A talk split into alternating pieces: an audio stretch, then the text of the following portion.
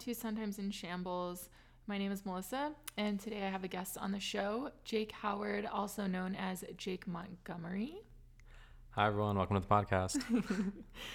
um, so, Jake listened to my previous Mormon series, and then he reached out to me and had this idea of coming on the show and talking about um, him being gay and also being raised Mormon. So, we're going to have a series on that, and I think it's going to be probably about three episodes. And how I know Jake is our families just grew up together in California, and we were in the same home ward. And uh, Jake is my younger sister's age, and his sister is my age, and our older siblings are also the same age. so, um, so yeah, we just grew up together because our we only had a couple of families within the ward that were around our same ages. And so you kind of just grow up with them and spend a lot of time around them. And now Jake lives in Salt Lake. So, yeah, let's just jump into it. This first episode, we're going to primarily focus on Jake's experience growing up and um, all the way through the time that he came out to his parents and just that whole experience of growing up. The first thing I want to go over is what the church's stance is on LGBTQ plus. The church believes that a man and a woman must be married and sealed in the temple to reach salvation or obtain salvation. And they believe that acting on same sex attraction is a sin. We were looking on LDS.org and I found an article that states while same sex attraction is not a sin, it can be a challenge. While one may not have chosen to have these feelings, he or she can commit to keep God's commandments. So essentially, this article that I found that is on LDS.org um, says that same sex attraction is not a sin, but acting on it is, and it's up to the individual to choose that for themselves. Gay members within the church, if they want to follow all of the believed righteous steps to exaltation will the path that they fo- they go through is usually like finding another member of the opposite sex um, to date and marry and then they just live out their life without acting on their same-sex attraction. Yeah and jake will mostly go over all of this like with his personal story. Um, it'll just kind of come up and then a disclaimer that I wanted to throw out there is that what we talk about is based only on our personal experiences. As always, that's my whole podcast is just based on experiences. Um, we don't have both sides to the story, so to speak. And Jake is here to talk about his story from his point of view. So I just want everyone to keep that in mind um, that these are his feelings and his own story to tell on my podcast. So we're going to start from the beginning, Jake.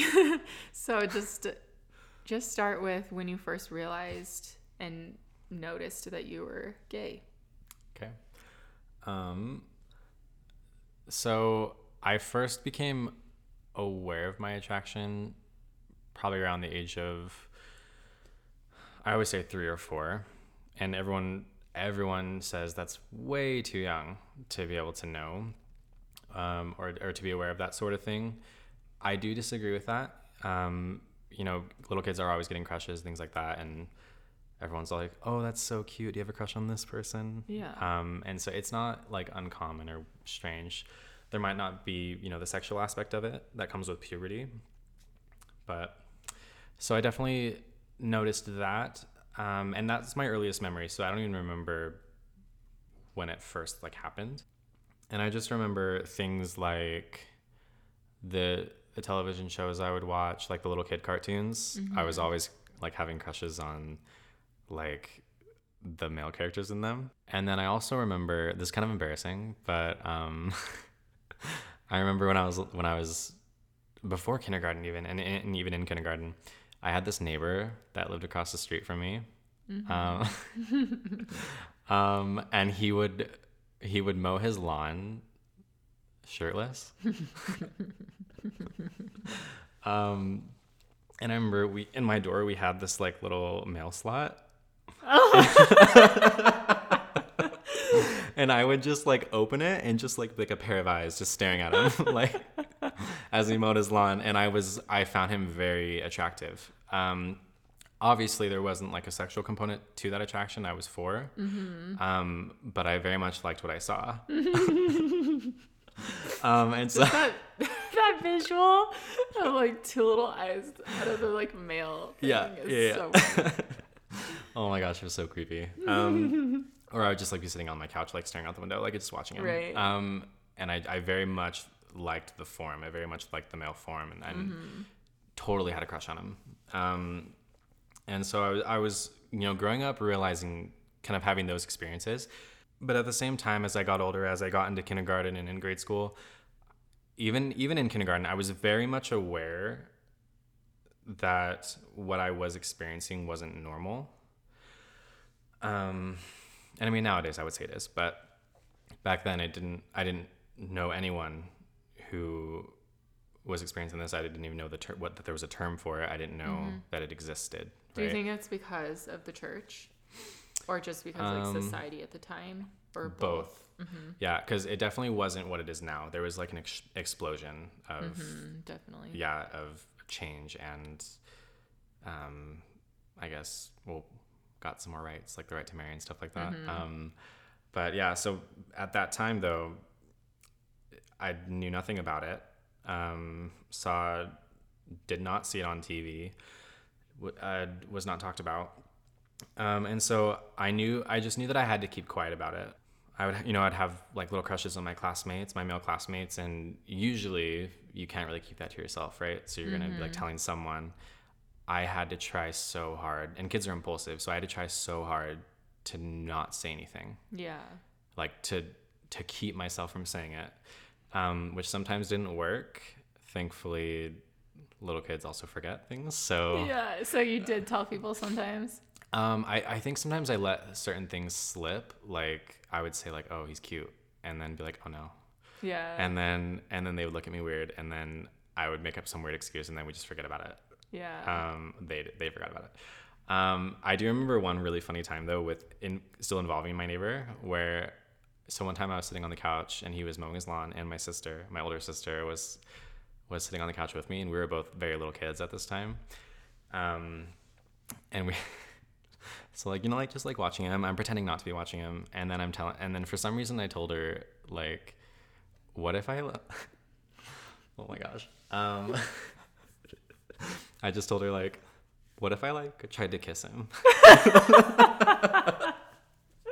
and like she, oh my gosh, and she just was like, I mean, he'd probably say something like. like and we're so young and innocent like we Yeah. that was the dumbest conversation um, yeah. but so there was that things like that right thankfully she didn't say anything i don't think she remembers that thankfully um, but yeah so things like that right and so um, as i got older i started to hear things about gay people at some point so anytime as i became more aware anytime gay people were on t- on TV or it was talked about, the channel was immediately changed. The TV was, TV was immediately turned off. Sometimes that would be followed with like a ugh, like a like a disgust sound, like a sound of disgust or something. From your parents or just Um, anybody in the just family? a- anyone. yeah. And not necessarily everyone. It, it was just like and then and then a comment. Sometimes a comment would be made as well, right? Mm-hmm. And so I'm internalizing it and I'm I'm realizing, okay, these are bad people. Mm-hmm. This is disgusting. This is this is a really bad thing. Just realize just knowing that I had to do everything I could to make sure that that it was never found out and also to get over it. So I was always constantly praying to God just saying I don't want to be like this. Like please please stop this. Like what's what's going on? Um and I'm super young still and it's just I had no one I had no again, I didn't know anyone actually in my like life that was like that and so I had no one nothing to go off of. I had no one I could tell um, no one to I had no one I could ask for help. It was just I was completely on my own in this. Um, and like at this time, what were you being taught, if anything, like in the church about homosexuality and or marriage and intimacy or anything like that. I guess you're kind of still young at this Yeah. this time, but So, well, I remember going to church, and this is where it really started to get really hard, even just right away as as a very young child. I remember sitting, going to church every Sunday, sitting in the pews and just looking around at all the families. Um, and in the church, family is everything. Mm-hmm. Like you know, pairing off, having a white man or a husband, wife, kids, all that. So I remember looking around and seeing all the women with men and just being so sad and just honestly angry. Like I remember so many times where I was crying to myself just in such frustration because I was looking around at all these couples that were together, all these women that had that got to be with men you were like jealous. I was really jealous, and it, I didn't understand. Like it, to me, I always would say to myself, "It's not fair." Like, it's not fair that the women get to be with the men. I was like hating the women. yeah. I was so mad, um, and because they had, they, you know, like you, like you see the cartoons as a little kid, you see like Cinderella, Prince Charming. All those cartoons are are all about, um, you know, the woman finding her prince charming, Right. that her true love, right. um, and I always identified with that, and that's what I wanted, right? Um, and especially in the church, it's so important that you do that. Hmm. Um, but I didn't want a woman. Yeah. I, I didn't like, want a girl. them." yeah. Um, and I mean, I was saying, like, I was saying, like, oh, I have a crush on this girl, like, Mm-hmm. and she's this is like super young, like Yeah. age four to seven or yeah. whatever. And I don't know if I don't really know if sh- like young kids that are straight necessarily think about all this. Like, maybe I don't know if it's as big of a deal in their minds. Um, I honestly don't know. I don't Yeah. remember really. no, yeah, like- right. Like, I mean, like I remember in kindergarten, first grade, second grade, having crushes, like definitely. But like, yeah. I don't ever remember thinking like, oh, a guy can like a guy, you know? Exactly. Yeah, yeah. And so that's also why it was frustrating because I hadn't seen it. Like I hadn't seen an example of it, right? And so mm-hmm. in my mind it didn't exist. It wasn't obviously I'd heard bad things about like little things like that, like about gay people, but I'd never seen an example of of a gay couple Yeah. that was good and together. So Yeah. and around that time, it's just like there's nothing in the media mhm. that is socially acceptable at that time. Yeah. This is like, just to give the listeners a time frame, you're 23, 23. and I'm 26. So, whatever year that is. Yeah, so long time ago. Like early Or 2000, I like guess. 2000 2001. Yeah. um yeah so that and and so there was no example of it and so in my mind it just wasn't possible and that i can't even describe to you what that's like. Like the ultimate the ult that's like the mo- like such an ultimate heartbreaking like heart-shattering thing knowing that it doesn't matter like it doesn't like no matter what you are never ever going to get to be with who you love. Mm-hmm. And that's such a that's such a horrible thing to experience as a member of the church or any religion probably because that's everything. That's you know in the mormon church that's how you attain the highest degree of the celestial kingdom. Um, and people would always say like to anyone who's single oh i'm like uh, that's really sad that you know maybe you don't you're not experiencing it now. You'll experience it later but if you don't you'll have it in the next life. Yeah. but that didn't exist for, For me. you. There was no you'll have it in the next life Yeah. it's you're never going to Yeah. ever And the celestial kingdom, it just have to define things for people, Oh, yeah. but um, that's just in Mormon heaven. there's there's degrees of heaven, or how do you, Yeah, I guess even so. d- even the word degrees isn't used by normal people, but like different levels of heaven different levels of heaven, and to get to the highest one, you have to marry the opposite sex in the Yeah. temple, essentially. yeah and that's kind of drilled into your entire life Mm-hmm. so Yeah, and like, and what Jake is saying is that people say like, like if I were to never get married Mm-hmm. in this life, then I can just get married after I die. yeah Um, but like for you, that's still not an option. like, yeah, it's no it, matter what. it was the epitome of absolute absolute hopelessness. Yeah. There was nothing I could do. There was no hope for it. I just had to beg and pray to God that He would make me straight. You know what I mean? So then I could I could have it. Yeah. Um, It's interesting that um I mean you're super young so I don't think like your mind would be able to comprehend it but it's just like kind of interesting that you you pray for you to not be gay instead of praying that you can marry a man or like be with a man, you know? Yeah. Like instead of praying or hoping that it becomes acceptable or like the church accepts it or that that's okay, Yeah. you just conform to what's already Mm-hmm. there. Well, yeah, and that actually makes a lot of sense because it's it was a really weird thing. Like it it wasn't a good thing, and it, Yeah. and so like I didn't want to be different. Yeah, exactly. I wanted to be. I wanted everything that that everyone else was getting. You know, I wanted Mm-hmm. I wanted to fit perfectly in Yeah. and to to be that righteous, really good Mormon. That's exactly what I wanted. Um, and also, you know, from, I was that's the only thing I knew. I knew nothing else outside of the church. I was born in it, um, and so in my mind, it had to be that way. And it's crazy because again, this is all while I'm in, my age is in the single digits. Yeah. I'm a young child. Super, super young to be like realizing all of Yeah, this and like and- going through this. hmm And so yeah, and and so it was. I was so depressed. Um, I don't even know if anyone around me realized it because I was a crazy kid. Yeah, Like absolutely not. I'll tell you right now. yeah, like I don't think anyone knew the internal battle that was happening No. my entire life. Like not at all. mm-mm. I don't think I ever seen had ever seen Jake sad.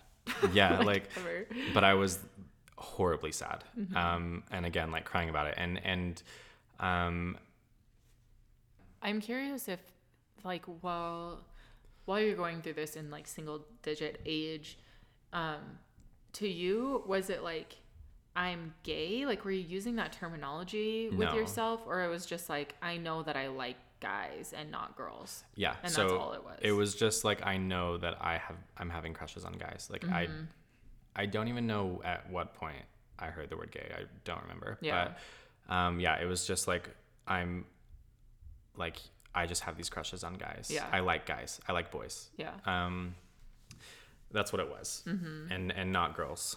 Um, and I knew that that was weird. Yeah. And so And then I'm sure when the church started talking about it, they used the word homosexual mhm. rather than saying gay and stuff like that. Yeah, um, and I remember hearing about it in in from in lessons and also from other people too. If it was talked about in their lesson or something like that, like typically they'd be on the topic of like the family proclamation to the world or um, talking about m- marriage being sealed between a man and woman. And so inevitably, sometimes it just kind of comes up. Right. Um, and so I would hear about lessons people were having and, and just things like that, right? Um, and then at that time, I also learned about a cousin, like a cousin of my father, I think, who was gay um, and how he was talked about and an yeah. example of what not to be. Right. Um, and so that all just made it worse. And and and I remember it was talked about. I remember hearing once about a lesson in church that I think I don't know if my sister was in it or my brother. I don't know. It was just this lesson in church that I heard about that. Um, I guess a couple people walked out of because they were talking about um, the like the attraction and, and marriage in between between or gay marriage, um, and they said, and the, the person giving the lesson said, basically that being gay or having that attraction is selfish, and that And one of your siblings walked out on that. not my sibling, someone else in the class. oh, okay. Um, I don't know if I heard about that from a friend or from in the church or from someone else, but I heard I remember hearing about that. Um, and then and I internalized that, right? And so and things like that I would just internalize and and I believed it, right? So so I'm sitting here thinking, "Oh, gay people are so selfish. They're so awful." Right. Um and then I, like, yeah. I want to hear that lesson. like, what in what world would you say that? You I know. And and but I mean, a lot of people thought that way, and a lot of people were saying things like that. Like, and how are they selfish? I know exactly. I don't get it. I know, but I believed it because it was the only thing I heard. Yeah, Like, yeah, And no, it so, totally and makes sense. And so I'm thinking this about gay people. I'm so homophobic myself, but then hating myself even more because That's so weird. yeah, it's That like you're homophobic yeah, to yourself. yeah, um, yeah. But I, it. bet so many people go through that. Oh my gosh, yeah. It's like internalized homophobia is the worst thing, Mm-hmm. and like everyone goes through it when they when they're first kind of realizing that about themselves. Right. Um, and so, so then I'm getting, so then as I got older, um, I again was just still so incredibly depressed, and then, um, I started to not, it started to become too painful. Um, just again, the, daily, it was just always in my mind, you're never gonna have this. And and people would say people might think like oh shouldn't it have been a comfort that like being taught that like god would change it or whatever?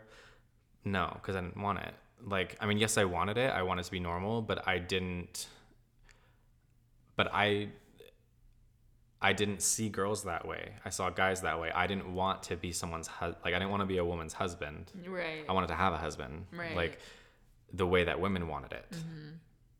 So it was just this really conflicting thing, and so I was getting more and more depressed and miserable, and more and more hopeless. Um, I couldn't see what my future would be ever, ever actually. Like even when I graduated high school, Mm-hmm. Oh I could not ever, I could never look to my future like that because I had no clue how it was going to happen. yeah. Um, and so I started, I started to not get suicidal thoughts, but And this is still before you hit puberty. Um, yeah, Wow. and then well, and then kind of around that time and Mm-hmm. after. Um, but I so not like actual suicidal thoughts where I was like going to kill myself. It was more just like thinking about it, like I I guess just about kind of, like kind of, like was it in a way where it's like you are realizing that you can never be truly happy. Yeah. And so you're like, what? Like, what's the point? kind of er, yeah it just realizing that i was never going to really be truly happy and that i couldn't be and um and that nothing was working and so and again the hopelessness just getting worse and so um yeah I, I just started to kind of always imagine my death and then um and then when i got older and got into junior high um, that's when it was the absolute worst it was, had ever been. Um, literally, the I hate even thinking back to it because it was the worst time of my life, and it lasted years. Like it was all building up from when I was four till then, um, and then that's what is that like 11, 10, 11? Um, Yeah, probably like, well, freshman year is 15. Usually 14, 15. 14 yeah yeah yeah so about that age probably um, and then i just remember yeah just being so depressed and i remember it got really bad to a point where every single day i could not stand the idea of going of like getting through the day and going to bed that night because then that, that meant that i had to wake up and do it all over again yeah. and I just wanted to die. I just wanted to die, and but I couldn't. I couldn't take my life because that was a sin too, Yeah. right? So it was this predicament You're, of like, just stuck. there's no way out of this. Unhappy place. Yeah, um, and it was the most miserable time of my life. And at the same time, all throughout grade school, um, forgot to talk about this earlier. All throughout grade school, um, just the exhaustion of trying to conceal this. It's literally every second of every minute of every hour of every day, twenty four seven. You're never, you can never breathe or take a breath because every single second, you're constantly having to be so focused on the way you talk, the way you act, the way you dress, the way you're looking, holding eye contact with people. You can't do it too long, um, Yeah. especially with guys, not hugging guys, and I've I've been this is like not that related, but I've been watching the Aaron Hernandez um like Mm-hmm. documentary, and it's like the football player, um, one of his teammate, old teammates, said that he like purposefully gained weight and drank Yeah. beer and did all of like the most he, he said like disgusting straight man thing that he could do so Mm-hmm. people wouldn't notice that he's gay or like realize that he's gay. Yeah. Mm-hmm. Exactly right. Like I didn't do those things, but I did Yeah. things similar. Like I tried to look like my brother, who, funny enough, he's gay too. Uh, I was gonna say uh, Dallin or Nick. yeah, down my gay brother. Um, but he was very popular in high school and, and grade school Oh, and everything. yeah, like he was like to me like the epitome of like a straight bro. Like even though he wasn't, but I mean he like he was like masculine, but he wasn't like like bro. You know what I mean? But um, Mm-hmm. Yeah. so He he played football. he did, yeah. He was a football player, like really popular. So everyone loved, all the girls loved him, like all that thing, so, all all of that. So I wanted to like do my hair like him. I wanted to dress like him because that was like, you know, because then I could try and blend in, I guess. Yeah. Um, and so, and that's this never-ending cycle, and and it's so hard to keep it up all throughout the day. Um, but then at the same time, kids are kids are using it as a slur, like, "Oh, that's gay. You're gay. Oh, you're gay, aren't you?" In front of everyone, right? And so every time they said that, I also had to conceal turning red and getting scared. And then they would see that I'd get red, and they'd be like, "Oh, why are you getting red?" And I'm like, Oh my "I'm not." You know what I mean? Yeah. And so it was this. Like you explaining this is giving me PTSD from school. I'm like, Yeah. I didn't even experience this. yeah it was oh my gosh it's the worst thing ever and so going to school and having to deal with that for years i literally did this for 15 years Yeah. before i came out mm-hmm. like and again like assuming we're going off of age four till, Right, right, till right, then you know what i mean that's over a decade Yeah. of having to live like that Yeah, it's crazy. And like I didn't realize that you got like so depressed so young. Mm-hmm. Like, you know, I was thinking like okay, like junior high, but you like even before that, yeah it's it's crazy like no child should be that like unhappy like that, Mm-hmm. you know? yeah and it's annoying because it's not like it was chemical it was situational Yeah. it the situation was just really unfortunate Yeah. and obviously there are worse things like I, it's always weird for me to like talk about how hard it was because i had a roof over my head i had clothes i had food i was fine Right. but But like, y- you still were traumatized. Yeah. You know, like everyone's trauma is different, but it still Mm-hmm. affects you to a degree. yeah that's true yeah and i've come to realize that like it's we all have our things and it's our, tr- our struggles and it's okay to own that Yeah. and work through it. Um, yeah, so I'm uh, so I'm dealing with that, and and I'm and school is horrible, and then and so obviously with that, like someone would need a place to escape it, right? But I didn't have a place to escape it because at mm-hmm. home, at home it was the same thing, in Yeah. in terms of Pretending. yeah, mm-hmm. and especially worse because they're my family. Right. so they like know your Yeah. mannerisms and, things like that. exactly. And and and also in my mind was like they couldn't they can't find this out because then if they found in my mind I would I would always think about this. If if they found out about my attraction they would hate me. They you know and every gay kid every gay kid thinks this. Um but it's like they would hate me they would disown me they would kick me out they would I don't know send me to ther- to like conversion therapy or something um they but ultimately they just wouldn't love me anymore and they would never look at me the same um, and so I'm at home again, continuing. Probably more Cycle. scared than Yeah, at school. Mm-hmm, yeah. Um, and so dealing with that, and then when I was, and at, and at the same time when it's the worst it's ever been, um, a really unfortunate event happens um, at home. So my my entire family was down for Christmas. Um, And Jake has six siblings. six siblings. Yeah, there's seven of us. Yeah. and I think two of them were married at the time. So all seven of us are home. Their husbands are home. My parents are there. Um, it's Christmas time. We're all together. All of us were in the living room. Like every single person was in the living room for some reason. Um, and I remember I was on the computer doing something, and then I gave the computer to my mom, and then all of a sudden, I just hear her say out loud, "Who did this?" and then she's like, Dale, look at this, which is my father. Mm-hmm. Um, and then um, all of a sudden she reads out the browsing history to my entire family. It like makes me want to throw up.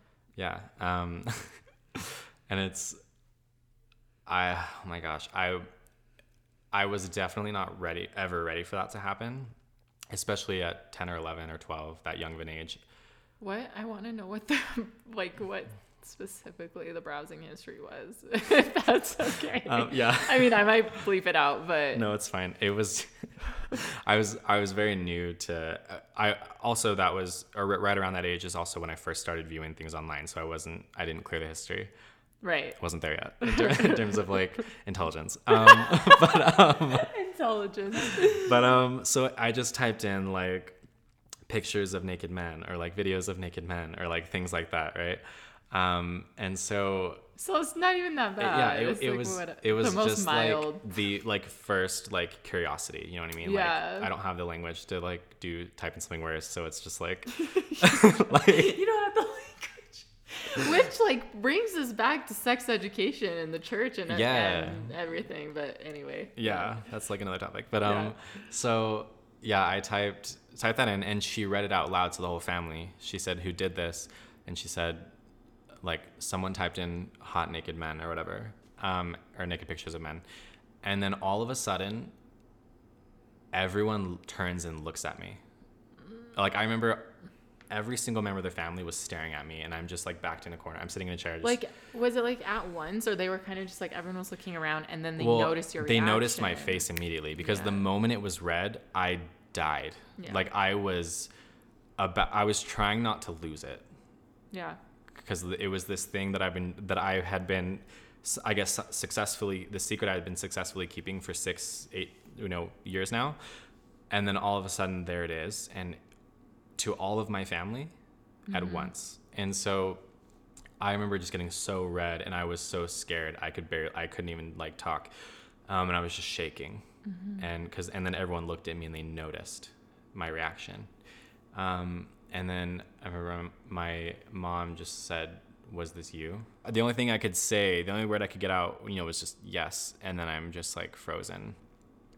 And then um, I remember my mom saying like, Dale, take him outside and like go talk to him about this or whatever, like something like that.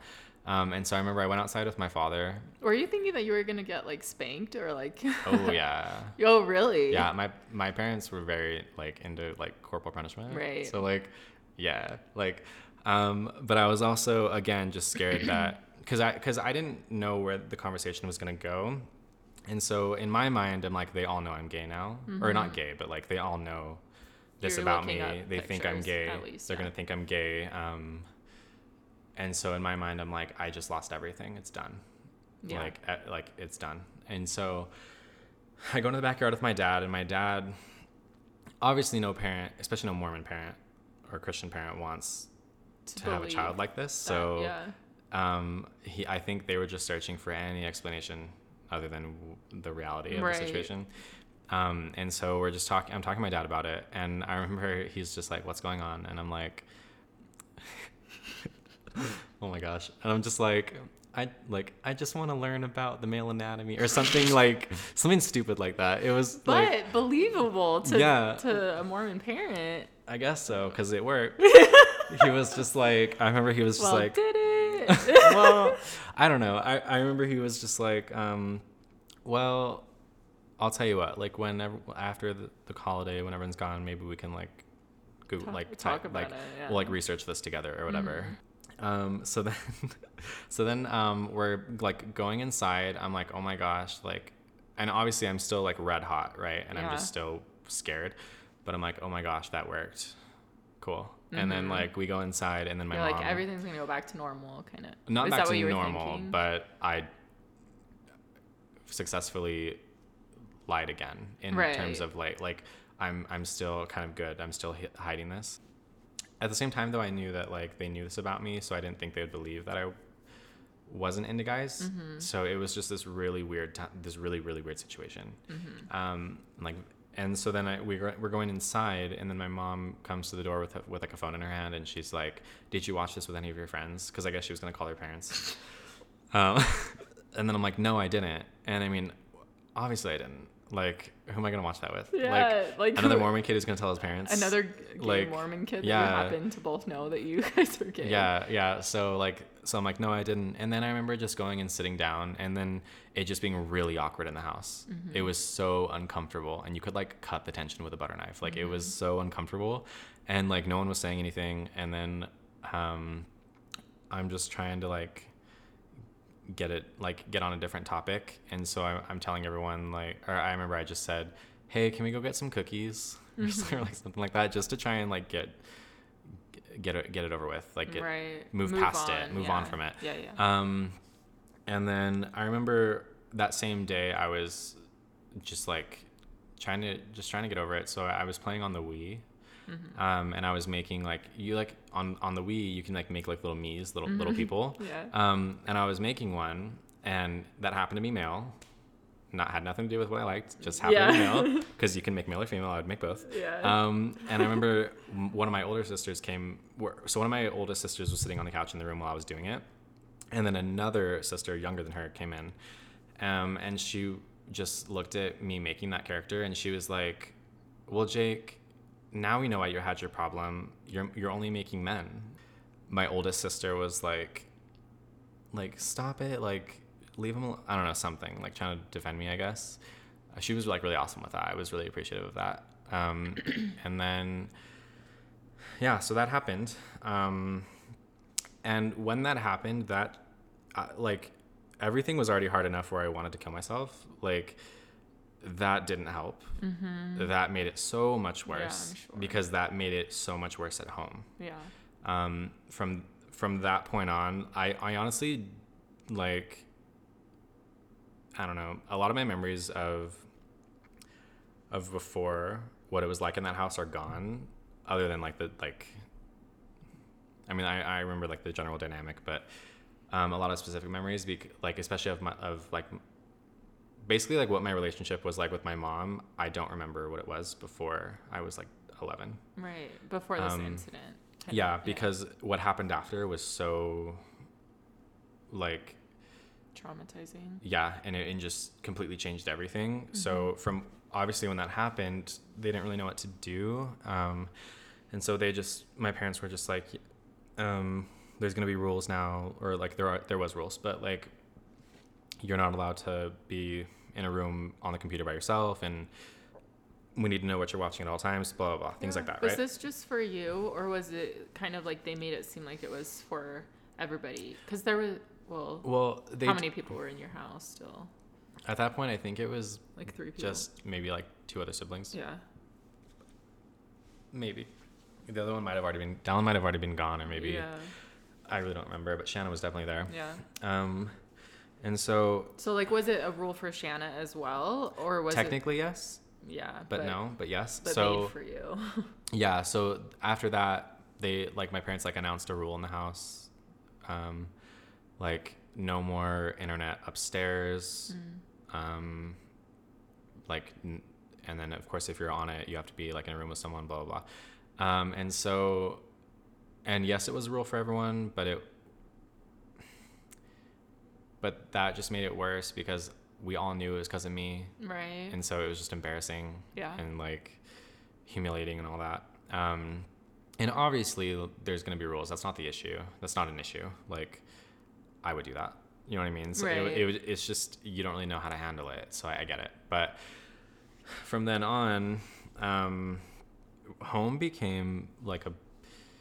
It was not. It definitely didn't feel like home anymore. It became a place where I constantly was reminded that I was like that like they knew this about me. And, and I was constantly constantly reminded that I was this like it, I I was in my mind I was made to feel it out I, or treated like I was this like immoral like like disgusting sexual sinner like sexual deviant who was doing these really bad things and needed to be reminded of it every 5 seconds and Mm-hmm. things like that and so my depression got so much worse and like so much worse Which is Um, crazy to think about because it was already like you didn't want to wake up in the morning. Yeah. hmm And this just, oh my gosh. Um, and so I remember so after that happened, I remember at any time, like I would wake up early in the morning, come downstairs, and I never knew, like, if I was going to be ambushed with it. Mm. And I, I knew that I was going to be, I just didn't know when, right? So I could come downstairs in the morning and my mom would pull me aside and be like, I need to talk to you about this.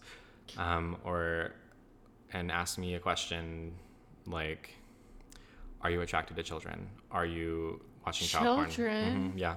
Cause, cause I should also say my, my mom very much equates like pedophiles and gay people together as the same thing. Yeah. So I did not know that. Mm-hmm, yeah, and so I remember also being taught that about gay people as well growing up, like when I was young. Right. That was definitely not a church thing. Mm-mm. That's just like a, I mean, a lot of people parent. believed that way, but. Oh. But I, I mean, I wasn't aware of that, but yeah, yeah. but I mean, it, it's not true. I mean, obviously, obviously, obviously, like, obviously yeah. there's obviously there's gonna be gay pedophiles, gay but there's even more pedophiles. straight pedophiles. Yeah. Like, it's just a like a horrible thing right. that just exists. Yeah. Um, doesn't matter what you're like, Yeah, it's it's so weird, but a lot actually a lot of people, a lot of people and a lot of members see it that way. Like they're like I had a sister once tell me like I'm I would be I would be scared if there was a gay man like sleeping in my house with with my sons, my my young sons. Like what? Yeah. But it's like okay, would you be scared of a a girl, a gay woman sleeping in a house with your daughters? Probably know. not. I don't know. Maybe. I mean, I did bring up the thing. I, I, was like, "So, would you be worried about a straight man sleeping in your home?" And then, I think she said yes, but it's like, you wouldn't really, yeah. like, not really, like, not in the same way. Yeah. Um, and so, um, yeah. So I would be hit with questions like that, and also at the, at, I will say, like, yes, I, I was watching porn, um, but I was not happy about it. I didn't want to be. Mm-hmm. I couldn't like I did not have the self control to stop. I was a child. Yeah.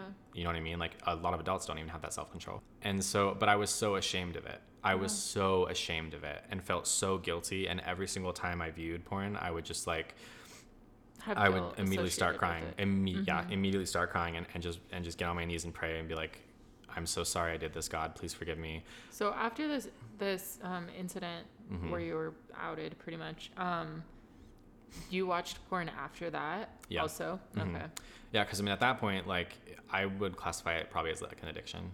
Like, okay, yeah. Like, I was like, you know, going through puberty and experienced that. And so. And also, you don't have another outlet for it. Like, you're not going to go out and hook up with someone because exactly you mm-hmm. you don't know anybody else that's yeah. gay first of all yeah and i was also like a child so exploring sexuality at yeah. this point because i'd gone through puberty and things like that um, and so I was still viewing, um, just like finding ways. So like they could be in my family would be in the other room watching TV, and I would be sitting at the computer, and we had this like these like pink chairs that the back went up really high, so I could watch and then be really quick about closing out of it right. if they came to the computer and things like that.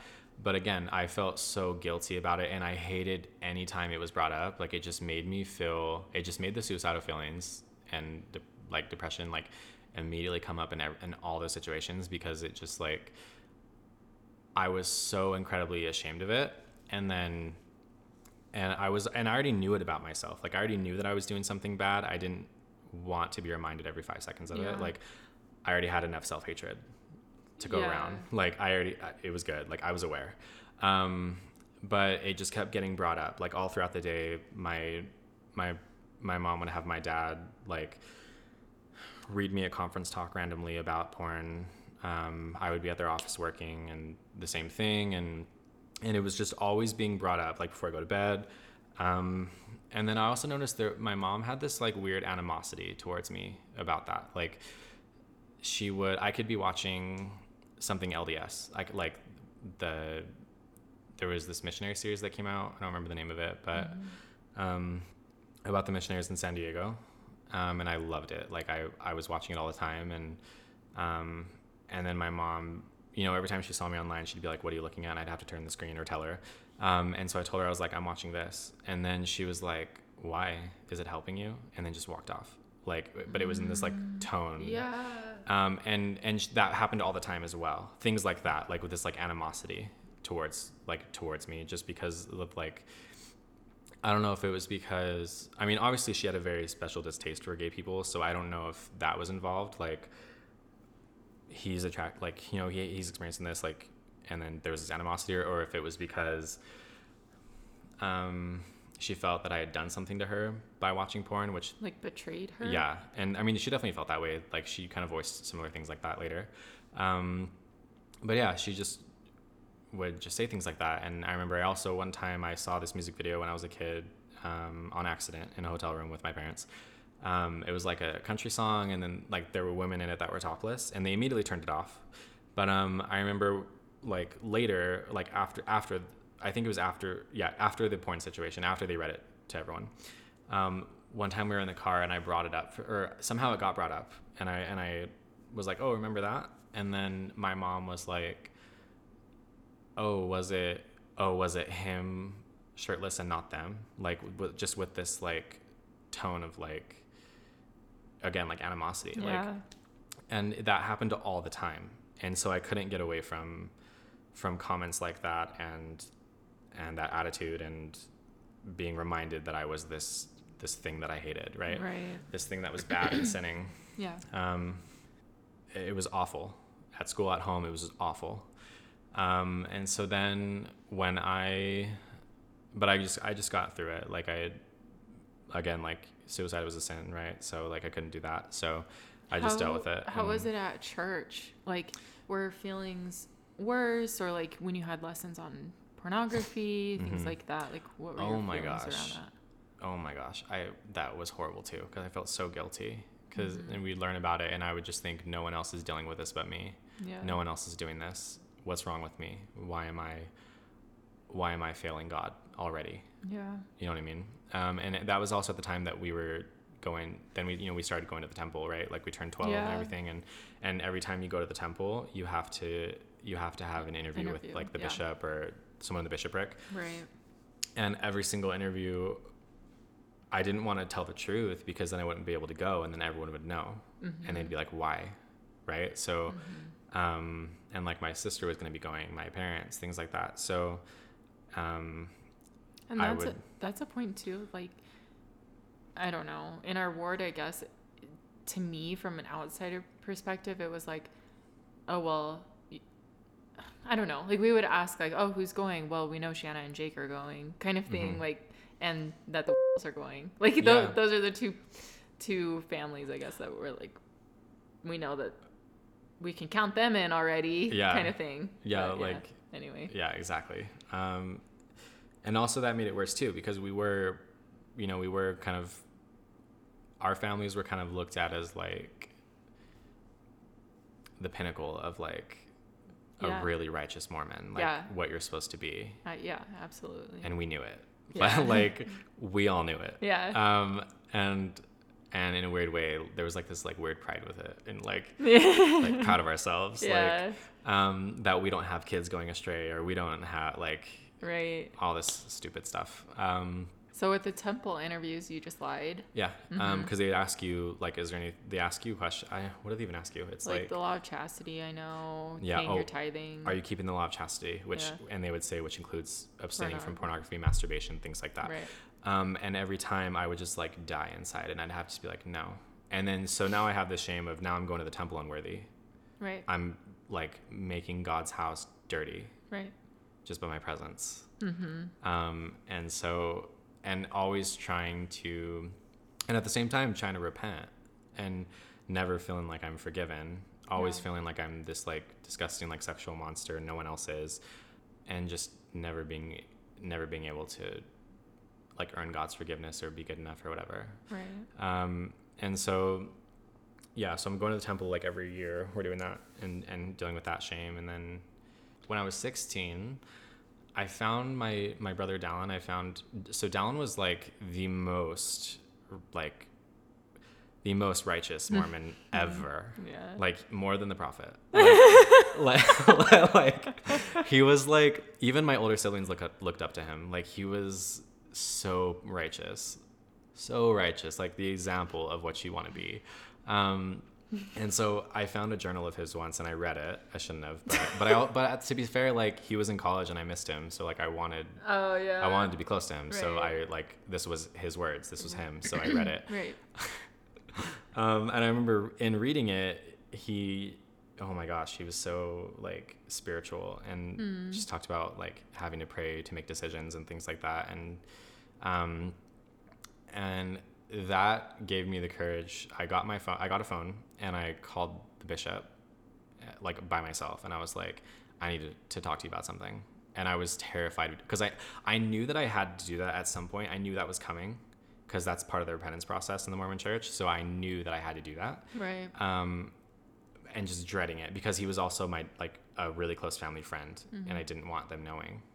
And so, um, That's the freaking struggle with our I- ward. yeah, Or it- like small wards in general is just like the Mhm. bishop is always going to be someone that grew up with your family. I know, yeah, it's the worst. like went to high school with your parents is kind Uh-huh. of the situation. yeah, it's like it's awful. Mm-hmm. Um, but so and I and but I also like love their family. I didn't want them to know. I didn't want them to think differently of me either. Um, and so, but so re- reading my brother's journal, I got the strength to do it. Um, and so I called him and needed to make an appointment, and then and then we did.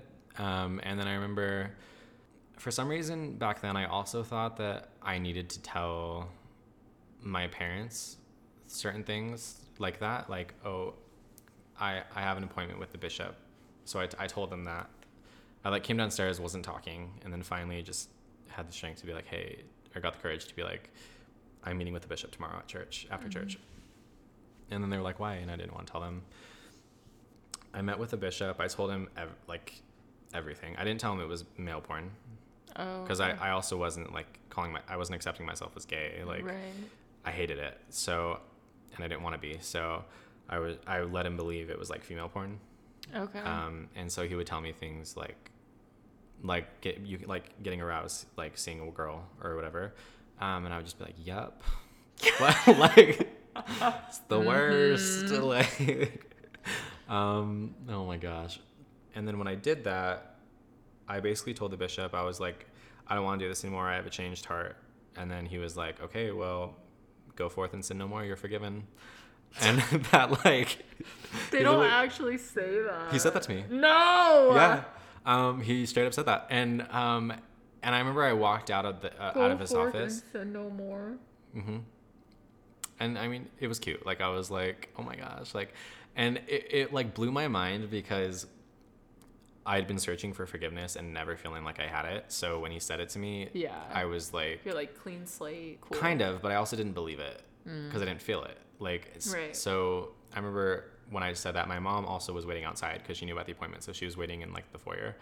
Um, and I went and sat next to her, and then just started crying. And then she like took me outside, and then I was just crying, and like feeling really happy because I was like, oh my gosh, I'm forgiven. But then when that happened, that started this like weird cycle of like, okay, I'm perfect, now I can't mess up. And then I would mess up with the same thing mm-hmm. and then feel worse. And like it was just like, like Oh my was- gosh. Every freaking Mormon Ugh. goes through that. Yeah. I went through that in college. Like Really? it was just or it was like let's put off repenting because we're just gonna do it And do it again. again. just Oh like gosh. build it up before you repent. Yeah, and then but then they also teach you like basically something about like not re-praying for the same things, like knowing you're not going to do it or something like that. You know what I mean? Like like it's Oh. kind of like an idle prayer, like wasting a prayer or like I've never heard that. I can't remember how it goes, but basically like basically like saying you're sorry for something and then doing it again.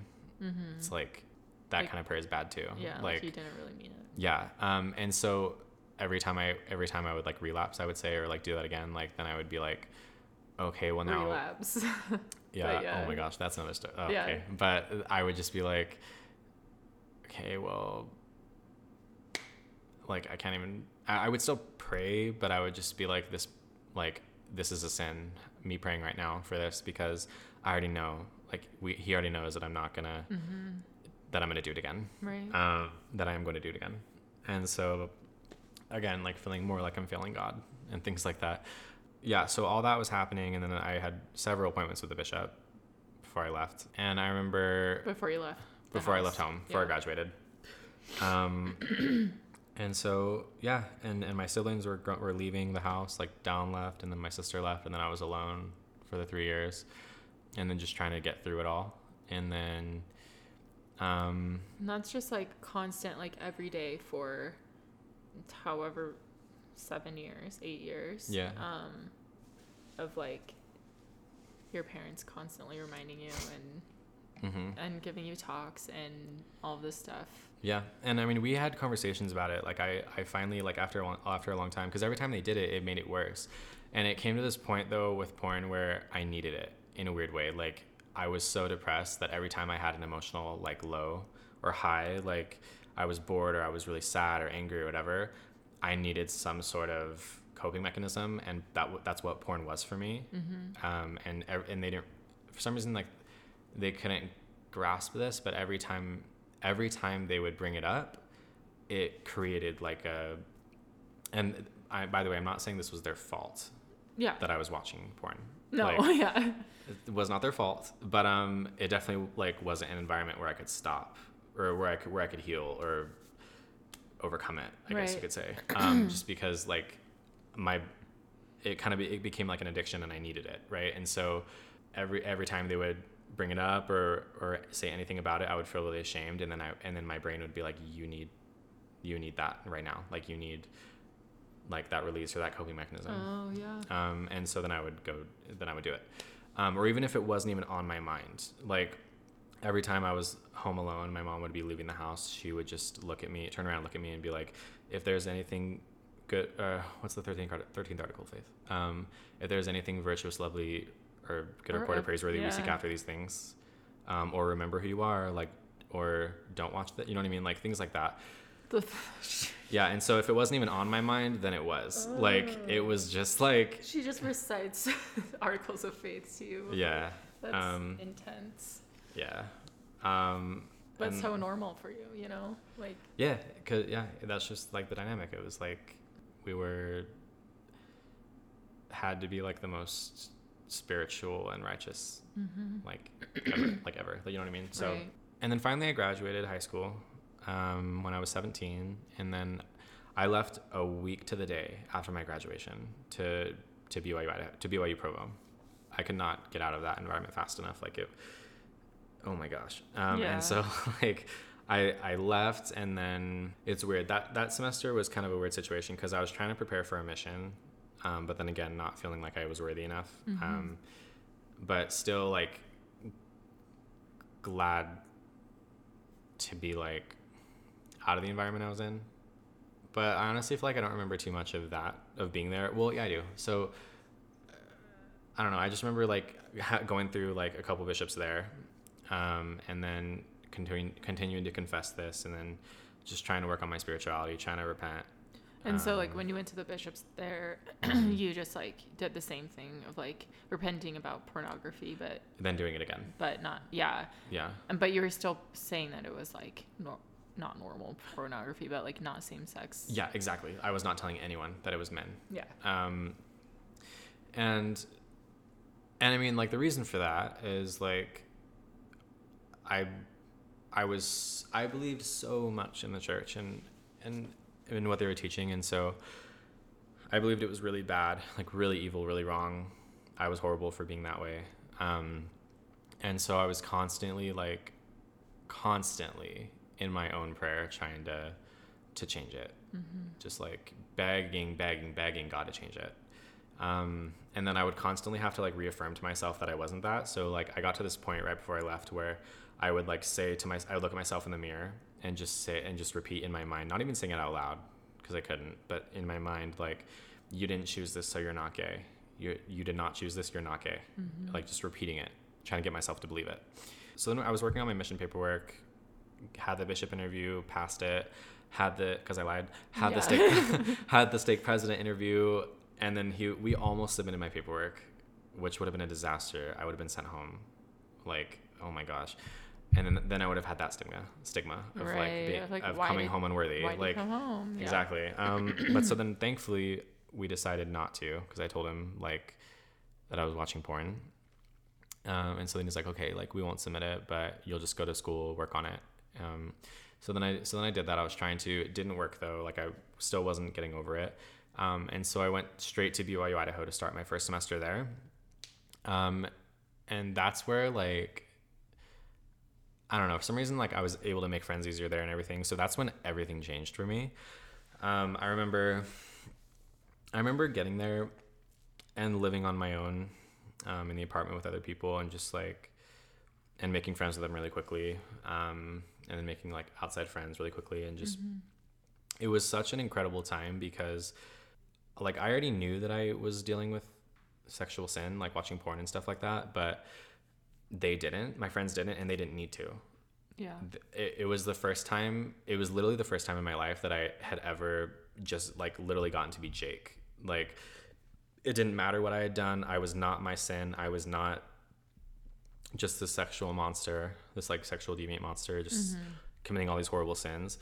I was not treated like that. I literally just got to be jake and they and they loved me for it. You know what i mean? And and that was really incredible. It was so incredible not to be reminded every like all the time of what I was doing um, or what I had done. Because I you know again I was already reminding myself of it enough. Yeah. um, and so it was just the coolest time ever like super cool. Um, and then I was able to have a bit of a reprieve from the pornography for like a few months and then eventually like had like had hardcore withdrawals um, like straight up like it was awful and then just kind of going into that cycle it was like a constant cycle and then at the end of my first semester bombshell in the family Yeah. um, I I went home for I went home. I think was it Christmas? I don't even know. I went home. No, I went home for the semester after my first, and I was at I was doing online school. Oh. And I remember my at some point my my dad um, took me to the backyard and he was like, "Hey, Dude, that backyard has memories. that backyard has memories."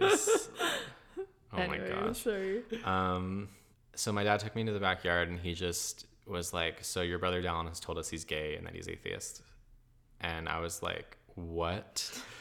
like that blew my mind because I thought I was the only one, Yeah. and I was never, ever, ever planning on talking about it. Because literally my entire life I thought I was the only one, and I even thought I was the only gay Mormon. Like, I was like- specimen. yeah like like other mormons don't do, aren't like this. It's just me. I'm just this horrible thing. Um and and so when he came out like i remember just again there was like a whole other shift in the family because no one knew we had nothing to go off of right? Like n- no clue how to handle this. Um and so my i remember my family just like and me like always talking about it. And then things got really difficult with the family in Dallin um, because at that point, again, we were like looked at as this like on this like pedestal, like we were so righteous, all of us, and there was this pride in the fact that all of us were still in the church and had not fallen away. Yeah. Um, like comments were made about other families whose kids had fallen away because Yeah. like about their parenting styles or whatever. You know what I mean? Wow. Mom, do you hear that? Just kidding. Sheila. um, oh my gosh, no, love you. Um, but but like everyone's families, like you know what I mean. And so all of a sudden, our family was gonna be looked at the way that we looked at other people. You know what I mean? Like it was gonna reflect on my parents, on their parenting and things like that. Because again, there's like this really disgusting judgment amongst in, not your, in your family, at least. yeah Yeah. um but also like amongst there's just like this everyone's judgmental first of all like everyone but Yeah. there's this like special judgment in religious communities where it's like again just like where you're not following this how we understand it so therefore you're not as righteous or you're not Yeah. you don't love God as as much as we do, things like that. Um, you're being immoral, um, and so I remember we would always like he would that we would always get in fights um, with Dallin because we just had no clue how you even approach that. Like, how do you how do you respect a difference in belief that's not Mormonism? Like, how do you? It, it was just insane, and so I think especially in like Mormon families, or not families, but like in the religion. I don't want to stereotype for everybody, but mhm. it's kind of like at least I felt this when I was super super super in the church. Um I felt like this is this is right like I'm right. yeah, no, exactly. Like this is true and everyone else is wrong. hmm And so it's kind of like if someone else believes something, it's like you look down on them and you're like, you're so dumb. Like this is the true mm-hmm. church and this is the only right thing and Exactly. like I'm right. Like you truly believe with all of your heart that you're right and you don't know how to even comprehend that's that another thing could be true. Yeah, and and in your mind you know it. So it's Yeah. it's just like you have no reason to and this isn't everyone of course, but Yeah. it's like you have no reason to entertain someone else's fantasies or someone Or else's beliefs, yeah. wrongful beliefs because Yeah. they're bla- they're wrong like, like- Right. and so that's why i was so judgmental it, like the the youth in the church did not like me they did not like being around me because Mm-hmm. i was like anything they did that was not righteous enough i let them know like we gotta get Jana on here. I know Jana. Jana would have Jake. story. Oh my gosh, Jana would have stories, and to everyone, Jana, everyone in the church, I'm sorry. like, I was the I was the worst kid, the worst judgmental little Mormon kid. Honestly, I don't think people. I don't know. I never thought that, but I mean, yeah. I don't remember thinking that. Oh my gosh, I would just like anytime they like said a swear word, it was like unimaginable to me. So I would like let them know. I'd be like, "What did you just say?" You like walk away. Uh, How did, dare you? Yeah, like, did you mean heck? Like, or like, um, oh my gosh, I hated it. And then they would just, and and if they were dressing him honestly, which was everyone, which is fine. Like, I didn't You like, sound disgusted. Everybody. well, like, like, like you know, like the like the girls would have like their shoulders out, and I'm like, oh my gosh, those sluts. Like, I wouldn't call them that, but in my mind, I'm like, they clearly don't love God. Yeah. Like, like, but as much- also like I don't know. I guess where I saw it was like Jake is like this this class clown kind of thing Mm-hmm. person, and like just always being funny. So maybe. Maybe if I heard things like that, I would think you're like being sarcastic or like not uh, not so serious, but you're just kind of being trying to make f- a joke of it more. yeah, don't know. No. you're wasn't. like no, like like I would see them dressing on like dressing with their shoulders out, and I would just like look at them and then just shake my head, like, oh my gosh, and like call them out on it. It was just so dumb. Like, again, I'm very sorry about that. Um, I'm a changed person. Um, Are but you? I'm like, are you? well, Well, Melissa, that shirt. I'm just kidding. Um, my pink hair. your pink hair. Not gonna cut it. Um, Satan. I'm just kidding. Um, but yeah, so yeah, we just had no, yeah, yeah, yeah, we just had no clue, like, how to move forward with it. Um, it was all just so much, and so yeah, it was it was caused such a strain on the family. Like, um, like they'd be fighting with Dallin, Dallin would be fighting with them. They were both defending their sides. It was, and then with me, I feel so bad because when Dallin came out, I wasn't out yet, but I still, I was kind of at a place where I knew that I was attracted to men. Like I knew it objectively in my mind. So I'm like, okay, like this is a thing, but I'm just not identifying as gay and I'm not telling anyone. Um, but so with Dallin, when I would talk to him about it, I remember I would just like, I, w- I was just basically trying to get, convince him of like that he was wrong and that like of like where he went wrong. Um, Are you saying like went wrong with the atheist part or the being gay part or well, both? both kind of like. So I remember telling him once, like, I know that you didn't choose this because I knew I didn't choose it.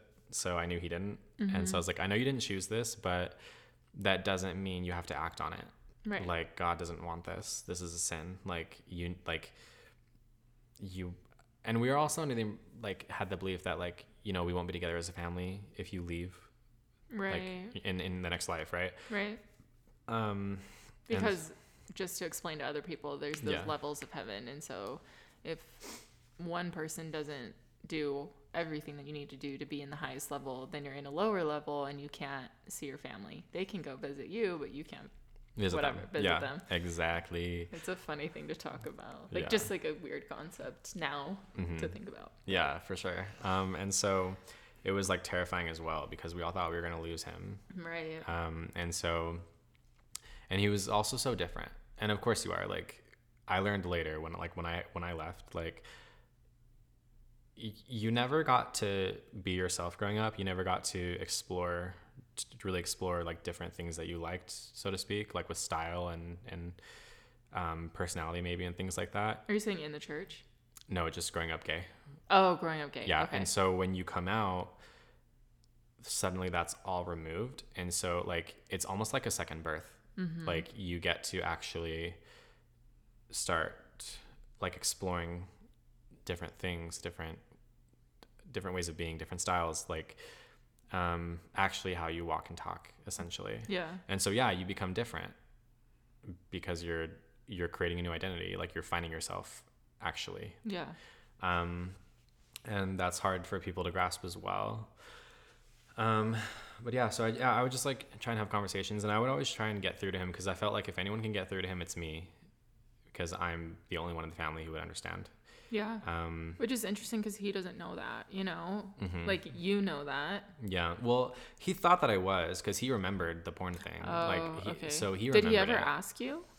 Um, not no. So he didn't ask me. He just when he came out to my parents, he brought that up, and I was really mad about that because then it got out to the family, and it was like I was living it again. Yeah. Um, but he brought that up and thought that I might be too. But I think he was only doing it in a place of like he was doing it in a place of love, like concern. Right. Um, and so yeah, so he knew that, but I was denying it. I was like, that did not happen. Like, Mm-hmm. Absolutely not. Like, Anatomy, guys. Anatomy. yeah like again i was just trying to like learn about biology Yeah. it's not like stop it like um gay ew like um Oh. oh. my gosh but um yeah so um so yeah so we talked about that like I, I told him i was like i told him i was upset that he talked about that with my parents when he came out i was like you should have just kept it like to your like you should have only talked about yourself things like that Mm-hmm. um but then yeah just trying to like just basically trying to get him to like see the error of his ways like like like you need to rethink this you need to like come back and blah blah blah Yeah. um and then sorry there's probably there's like a lot more detail in this but there's so much of it it's just like basically anytime we were together there'd be a huge fight like the family and with the different beliefs and Right. um, and it was just like impossible to like agreeing to disagree was like not a thing Mm-hmm. and then eventually we had to learn that like over the years like we've had to come to kind of come to a place where like my family's had to come to a place with us where it's like okay this is a thing like we're not going to get anywhere if we're just trying to keep, like conv- tell them how wrong they are or whatever Right. like and vice versa like we're just going to have to agree to disagree Yeah. if we want to if we want to be in the same room together yeah. um, again, I wasn't expecting it, right? So all of a sudden, there was this person that's out in my family, and then I started to let myself think, like more, like more about my own sexuality. And again, I already knew that I was into guys exclusively, but I guess what I wanted to do about it. And so from there, I, I somehow found this group on Facebook um, or on YouTube called, I, I found these YouTube videos called Voices of Hope. Um, and it was about these gay members of the church who who identified as gay but were living either celibate lives or had married the, someone of the opposite gender. Mm-hmm. Um, and, they, and they were sitting there like these gay men with their wives, like talking about it. Um, and that was so crazy to me because I didn't know that was a thing. Mm-hmm. And so it just like gave me like the ultimate hope. Like I can, I can be honest about who I am, but still stay in the church Yeah. And still live what I believe. Mm-hmm. Um, but I don't have to be ashamed of who I am. Um, like there is a place for for me, and so I started to realize that like it wasn't my fault. Like why what why I was gay and everything like it wasn't my fault. I didn't do anything wrong. It was just what it was. Yeah. Um, and so I started watching those videos, and those gave me a lot of hope. And then I found this group called North Star, um, and it's like this this huge network and, and like group of members, LGBT members, and their like allies. Um, and they have like conferences every year and firesides, which is like a meeting that the Mormon Church has um, in different wards. Um, and things like that. And so then I got in contact with a couple of the people in the videos, um, and they pointed me to this Facebook group. Um, and from there, I started to actually talk to other gay Mormons. And again, I didn't, I really didn't even know that like there was others. Like, you know what I mean? Like, yeah. um, I didn't realize what it was. Um, and so it was insane. Like it was the craziest thing ever to be suddenly immersed in this world of people that understood me, people that knew exactly what I was going through, and and came out on the other side of it, in my opinion, or back then, in my opinion.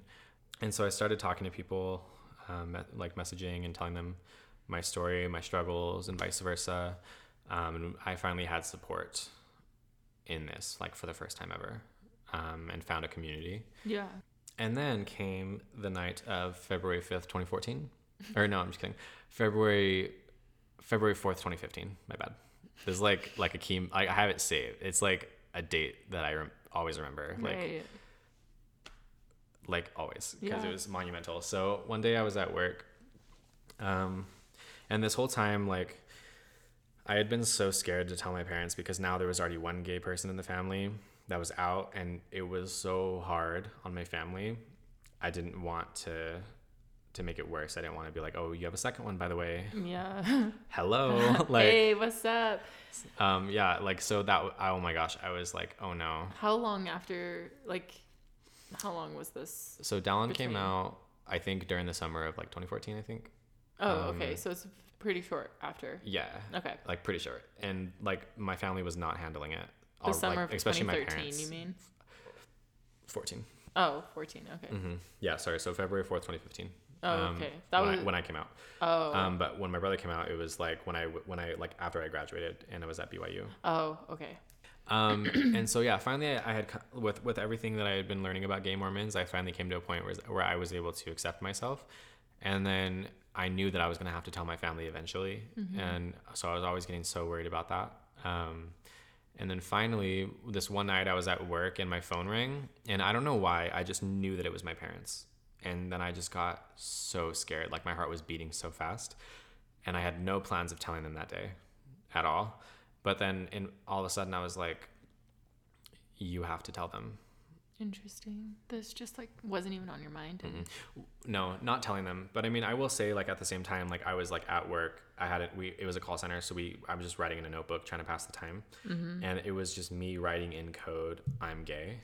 Oh. like the first time I was ever saying it out loud and and watch like reading it like so I would like draw these like elaborate pictures and then find a way to incorporate letters Oh. and I knew what it meant. No one else would. Right. but I'm just basically writing I'm gay. I'm Uh-huh. gay. I'm gay. Like like all over it.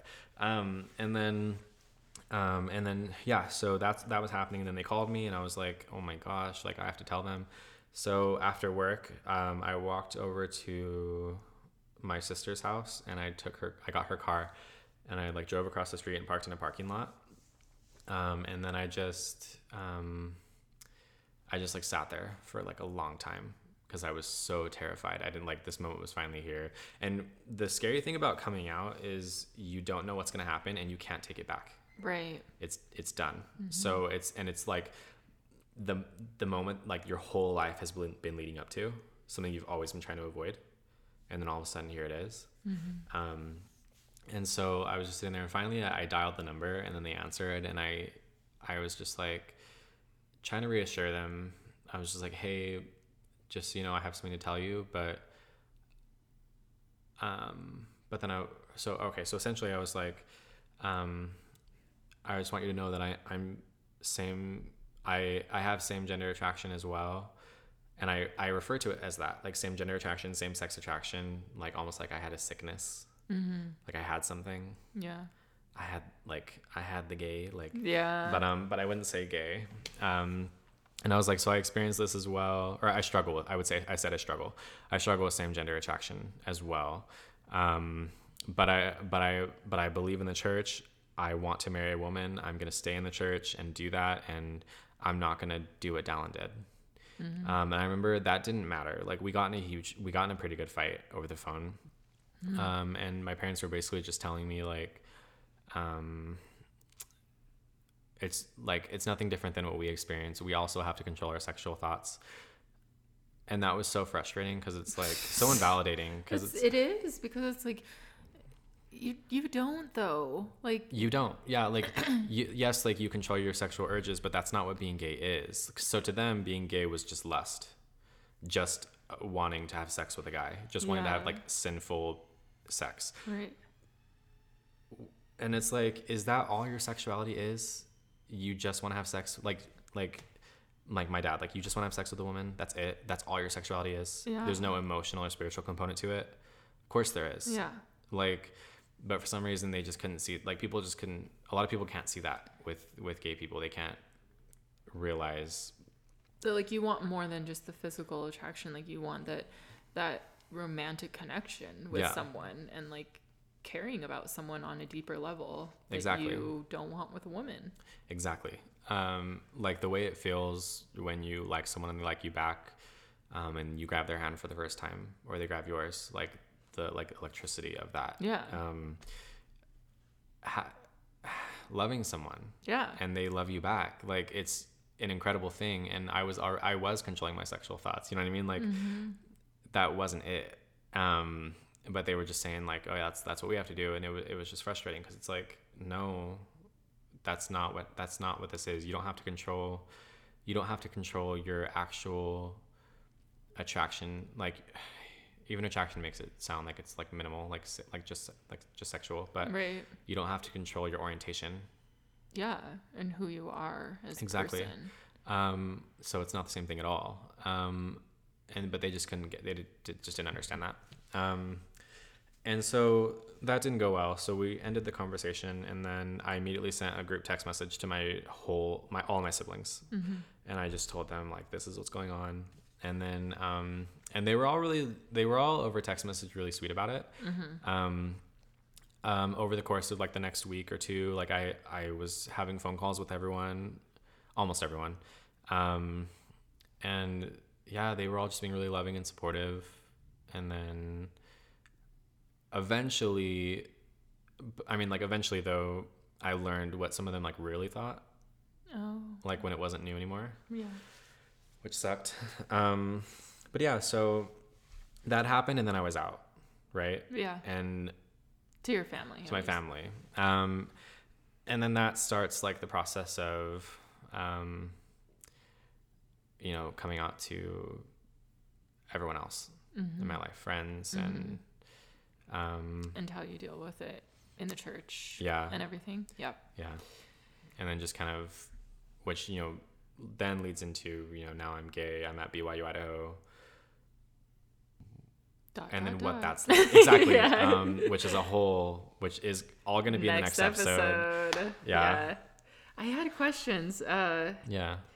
oh, was Dallin's? This wasn't my first question, but I can't remember. But um, was Dallin's reaction different than everyone else's, or was he like, "Oh, I'm not surprised," Oh. kind of, or like, um yeah his was his, was- his was different in that he texted like um oh my gosh i'm so excited now there's like there's it feels like there's someone else on my team or something like that and at the time i was not on his side like which was right? so Because you were dealing with it differently, yeah or handling um, whatever.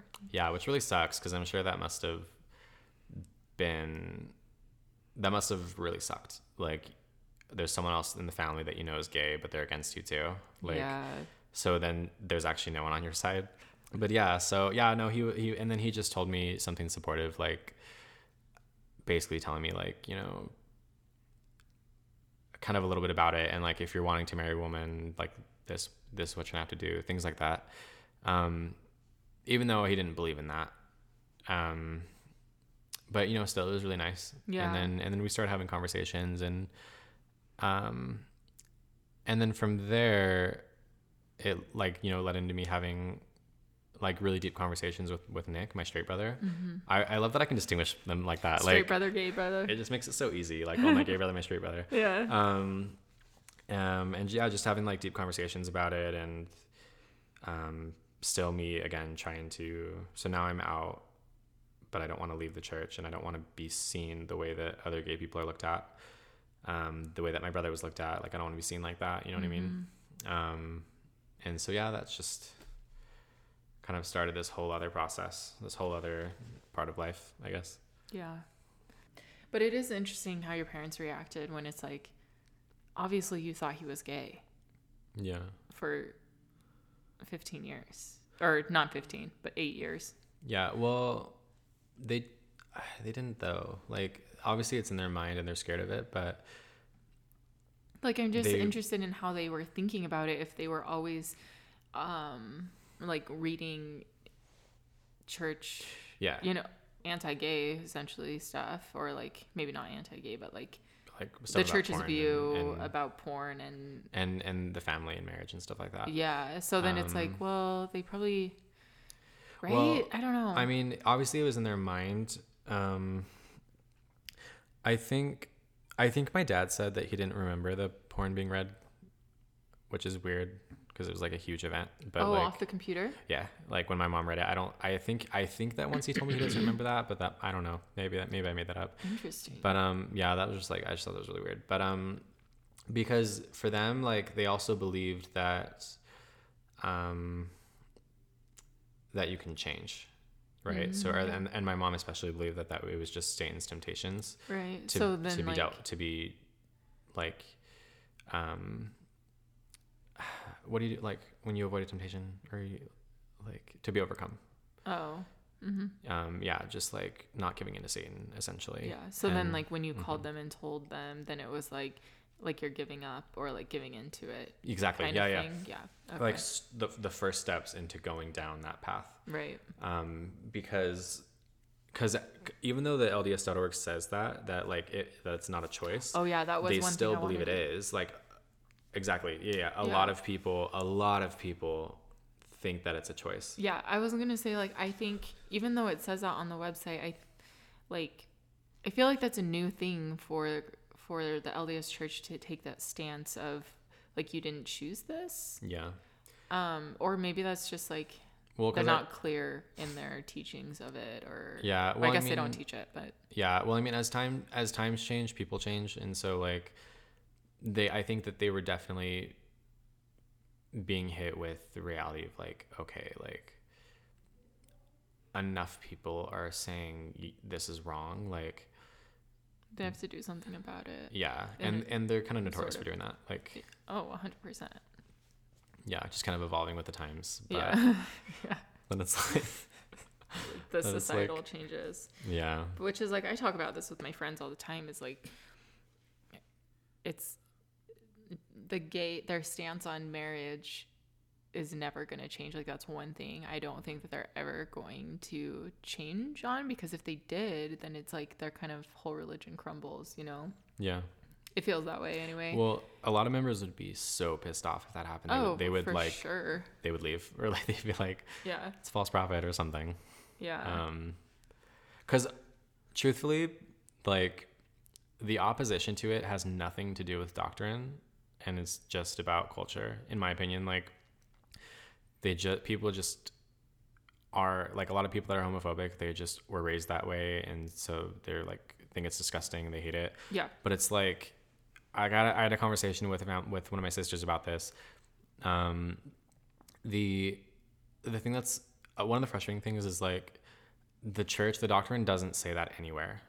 It's literally in the and they always quote the family proclamation to the world, which is like a, a like a document or like a paper the church leaders released about about marriage and family yeah, um, and how it's supposed to be. Um, but the literally the only reason that like it would be that it's like considered a sin or wrong is because it doesn't allow for progression in terms of procreation. right Um, like but like it does say in the scriptures of like a man and a woman right it does, Yeah. but it doesn't. But it doesn't say anywhere like same-sex attraction is wrong Well, yeah, but I mean, and also the like the word homosexuality was added to the Bible, like recent, right? You know what I mean? So it's it wasn't in there. Right. Um, but they but they also but it but it, doesn't say anywhere that it's okay for you to be disgusted by gay people Oh, I see. or to Yeah. want to exclude them or For to sure. tell them I don't want you around my children or in my home like around my family like um Oh yeah, that's a culture thing. Exactly. Absolutely. Has- and like a personal based preference. Or Yeah. not not even preference, but like opinion, I guess. Yeah, and I mean, if people really thought about that, like every time you see like any sh- any straight church members, like anytime you turn on the TV and you see gay people, not even doing anything inappropriate, you just see them holding hands or like maybe a kiss, like two wives or two husbands, and you immediately want to turn it off, or you immediately feel disgusted or want to hurt them, which like I like. There's people in the church that I grew up with that very much always like would love to to cause some violence to some gay people like that has nothing to do with the doctrine Yeah. and so it's, It's but they are able it's just hatred yeah Towards someone that doesn't believe the same thing as you. yeah Or live the same life as you. hmm Yeah. um but but it, for them, they don't really feel like they need to change their opinion on it because either way, in their mind, it's a sin, so it doesn't really matter. Right.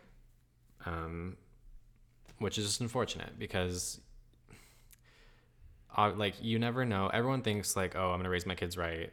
I'm not gonna deal with this. But again, my family was like the most righteously Mhm. Mormon, like in the entire county, like in the Mhm. entire valley. Like, we sure as hell were not raised to be gay. Yeah. Quite the opposite. We were raised to like kind of hate it, not hate it, but like To have those same like Yeah, like- hatred towards it. exactly. Yeah. Um, and then and then they got two.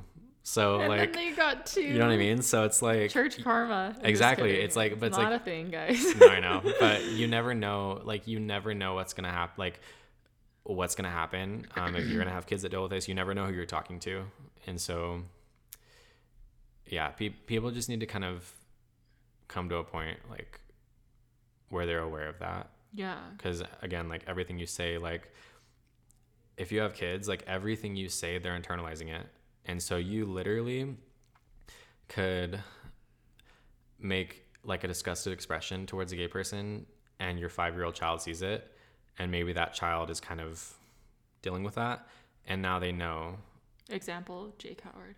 Yeah, example me, Like, and now they know that it's something that they can never tell you about, that they can't come to you for, Yeah, like that they have to hate themselves for, be disgusted Uh, over Yeah. um and that's on that's on you Yeah. like it's it's just unnecessary and unfortunate and i hope i don't know i just hope that in these times like where there's so much more like education and examples um i hope and also that the lds church posting things like we know that this you might not have chose this or whatever Yeah. hopefully people will start to i guess kind of come around to that at least Yeah. I just Um, think I wish that every person could just like base your opinions on a person on based on their personality and their Mhm. like good deeds or bad deeds or whatever, not what they look like or who they choose to hold hands with. Like I don't know. mhm. It's it's crazy. yeah and like i mean they're not everyone in the church is judgmental you know i think Mhm. it's it's just how you were raised yeah kind of bottom Yeah. line but like but also at the same time i don't know i'm like really sensitive to this right now just because i posted a post on my instagram with like my pink hair on my podcast instagram Yeah. and I just said how like I'm getting a tattoo that's like on my arm and like it's gonna be more visible and then like I already have a tattoo and hmm like my pink hair and then my friend um had just like made a comment um actually my friend that I was calling earlier Oh, okay. he he was like oh you should get like a nose ring or like nose piercing or that whatever so good. and then and then I just like started thinking like the Mormon Melissa would not look like this. You know, like obviously because like we uh the church discourages tattoos and dyeing your hair and stuff like Mhm. that and piercings and everything. Um so then it just like kind of got me thinking of like how scared I am to like be the person that I really am because Yeah. of how people will judge me. Like anybody, how anybody will judge me. Um but like anyway i posted all this in, on instagram and i don't i don't want to offend anybody you know like and i don't want to i try to avoid clumping everybody into the church like calling it the church the church and like everyone in the church because everybody's different you know Yeah. um so i try to like use words like culture or um like just base i don't know base it on like personal experiences i have with one person but i was it's hard because i feel like m- my parents raised me in a non-judgmental household. Yeah. um but because of the things that i was taught in the church hmm um that made me judgmental towards people. Hmm and now I'm projecting that where it's like, well, if the church taught me to be judgmental, where I came from a very non judgmental, like my mom is accepting of everybody, hmm um, then like other people will judge me, you know? I don't know. It's just this like huge thing, but I don't want to lump everybody into that category. Yeah. But it's like based off of my experience of of feeling judgment towards other people. Like a couple years ago, if I saw someone that looked like me, Mm-hmm. I would be like, oh, she is not living a good life. Yeah. Um, and so like now I'm I'm thinking like people think that of me, Yeah. and um, it's just hard to talk about to mix both of those things. I don't know if I'm making sense. I'm probably No, not making you, sense no, at you're all. making complete sense. Like I feel you on But, a like- spiritual level. Yeah, but like it's it's hard because it's like I was raised this way, and so I I think all Mormons are like this. yeah.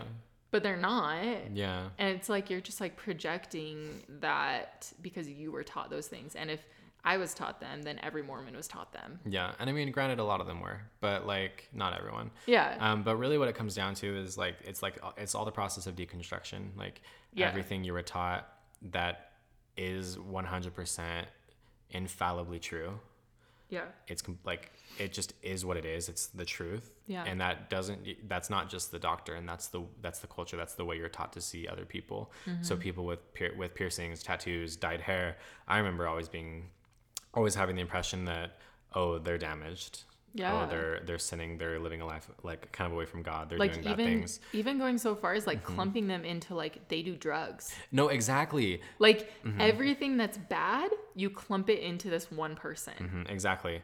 Um, and it wasn't until I left the church and started um, to really get to know people that were not Mormon that I that I started to be able to deconstruct all that and realize it, Yeah. the way I had been taught to see people was not true. It wasn't real and it wasn't and it was bad. And um, and I really never I never actually I always you know like we we went to public school. We grew up in the world but we couldn't have been farther from it if and that makes sense like Yeah. we, we didn't see things from reality Yeah. um, and at what i've learned as i've as i've left and as i've been experiencing um, getting to know people outside the church um, it's oh my gosh it's just not real I what we were taught. And and so like for me like when i when i got um when i got so i got my ears pierced at one point. They're closed the holes closed now. But Mm-hmm. i remember like i just got it because i wanted it done and i, and I was walking and like i just thought Like it a was rebellious moment. not not, not even it had nothing to do with rebellion. It was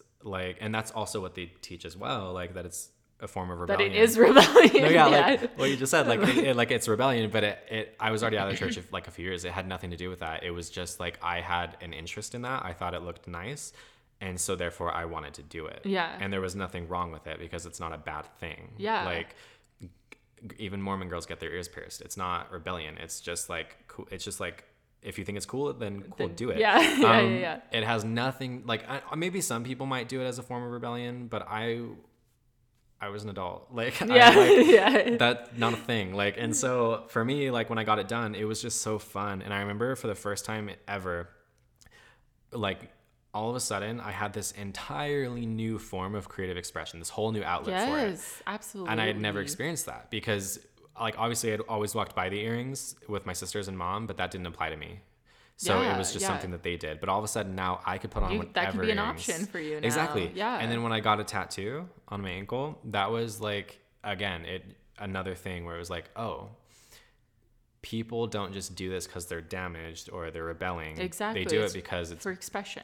expression a creative expression that's exactly right Yeah, um, and, and a lot of people like- don't get that Yeah, that's kind of what I was trying to get across with my um in my in- Instagram post is because I remember talking with a, past friend um at the time of this like limbo stage that I was going through leaving the church and I was telling him how like I was just feeling this huge pressure to be someone I'm not and like Yeah. it was like a tightness in my chest constantly of like I want to do these things, but I know I can't. Like get a tattoo, or like if I ever wanted to dye my hair a color, or um, just like things like that. And I was telling him this and how I didn't feel like I could be myself. And he was like, "Well, if you like keep doing all of the um, church things, follow the gospel and everything, then you will form a love for Christ." so great that those things will become so irrelevant to you and like Yeah. you won't want to do them and i just remember that moment i remember getting like like my face getting like red hot because i didn't believe that at all i was like how is i didn't believe that if my love for christ became greater then my my personality would become lesser almost Yeah. you know and it's like n- no like this is me like i want a tattoo i'm always going to want a tattoo it doesn't matter how mormon i am Yeah. and like it was just it was like a weird a weird thing for someone to tell me that Mm-hmm. and now i'm turning into the person that i would look at and And and judge. and judge and i'm like i don't do drugs i'm not a horrible person Yeah. and I look like this, you know, and so it's it's really weird. And until I started having friends with tattoos and like knowing their personalities before they got tattoos, Mm-hmm. um, that's when you start the judgment kind of starts going away, and Yeah. and you realize where it came from, and Yeah, because you take off like like the rose colored glasses, or like I guess you could say like the Mormon colored glass, rose colored glasses. Yeah, you know yeah, I mean? yeah. Like you take off the filter and you start seeing things. You start seeing the world for what it actually is. Yeah. Not what you were taught to see it as, because that's not real. Right. Um, and I think like the one of the hardest things, like you were saying, like you felt like you were scared of kind of being seen a certain way or whatever yeah, that makes that oh my gosh that makes so much sense because it's like the one of the hard things is that I'm that I'm still trying to learn how to do is being okay with the rea- the fact that you're going to be seen the way that you used to look at other people. You're going to be seen that way by Yeah. the people that you once were and that you love. yeah, And you just have to deal with it. You just have to be confident enough in yourself and love yourself enough that it doesn't matter what they think and that's so hard to do because Mm-hmm. you just want to tell them like i thought like you and it wasn't real like yeah, like stop this stop looking at it like that but you can't and Yeah. you literally just have to be okay that people are going to see you as wrong or yeah, worthless or sinning or bad yeah. and that's, And that's just on like- them That's everybody also, you know, like Yeah. not Oh, yeah, just yeah. Mormons judge people and not every Mormon judges person a Exactly. person. Um, so I just want to point that out because I did get some messages about it and like I think there are people that that think if I speak out about one thing about the church that I'm clumping everybody into that and Mm-hmm. I'm not. I'm just saying like this is from my experience that some people are like this yeah but not everybody is and i'm so sure that there's conservative people that never grew up mormon that are going to judge me as well you No, know exactly, yeah. so like there's tons of different people and not just saying mormon people but Mm-hmm. yeah yeah okay. True stuff. Love it. Should we end this episode now? Yeah now that we've gotten sufficiently off topic. Yeah it's way off topic but but still good conversation. still interesting yeah yeah. Yeah. Um, okay, so next episode we're gonna be talking about like your experience now being out to your family and trying to live the righteous Mormon way um, while being gay. And what else? Um, and so also in the next episode, it's gonna so it's gonna be touching on me now that I'm out to my family. I'm at BYU Idaho still, which is a very very conservative Mormon school, um, and kind of what happens from there, leading into my first conscious, real doubts in the in the church, um, and then I think leading up to the point where I probably right up to the point where I where I no longer have it or no yeah sorry.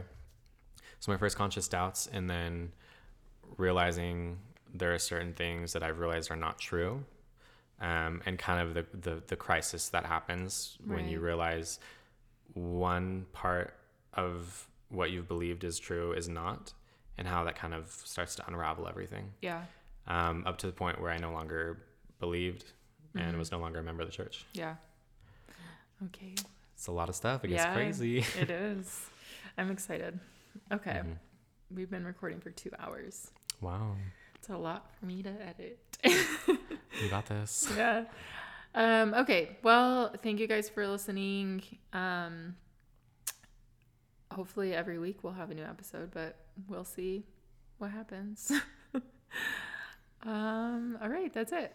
Bye. Bye. I hope you guys enjoyed this episode of Sometimes in Shambles. The intro music was done by my friend Lucas Cathy, and the artwork was done by me, myself, Melissa. If you liked this episode, please rate, review, and subscribe, and we'll see you next time.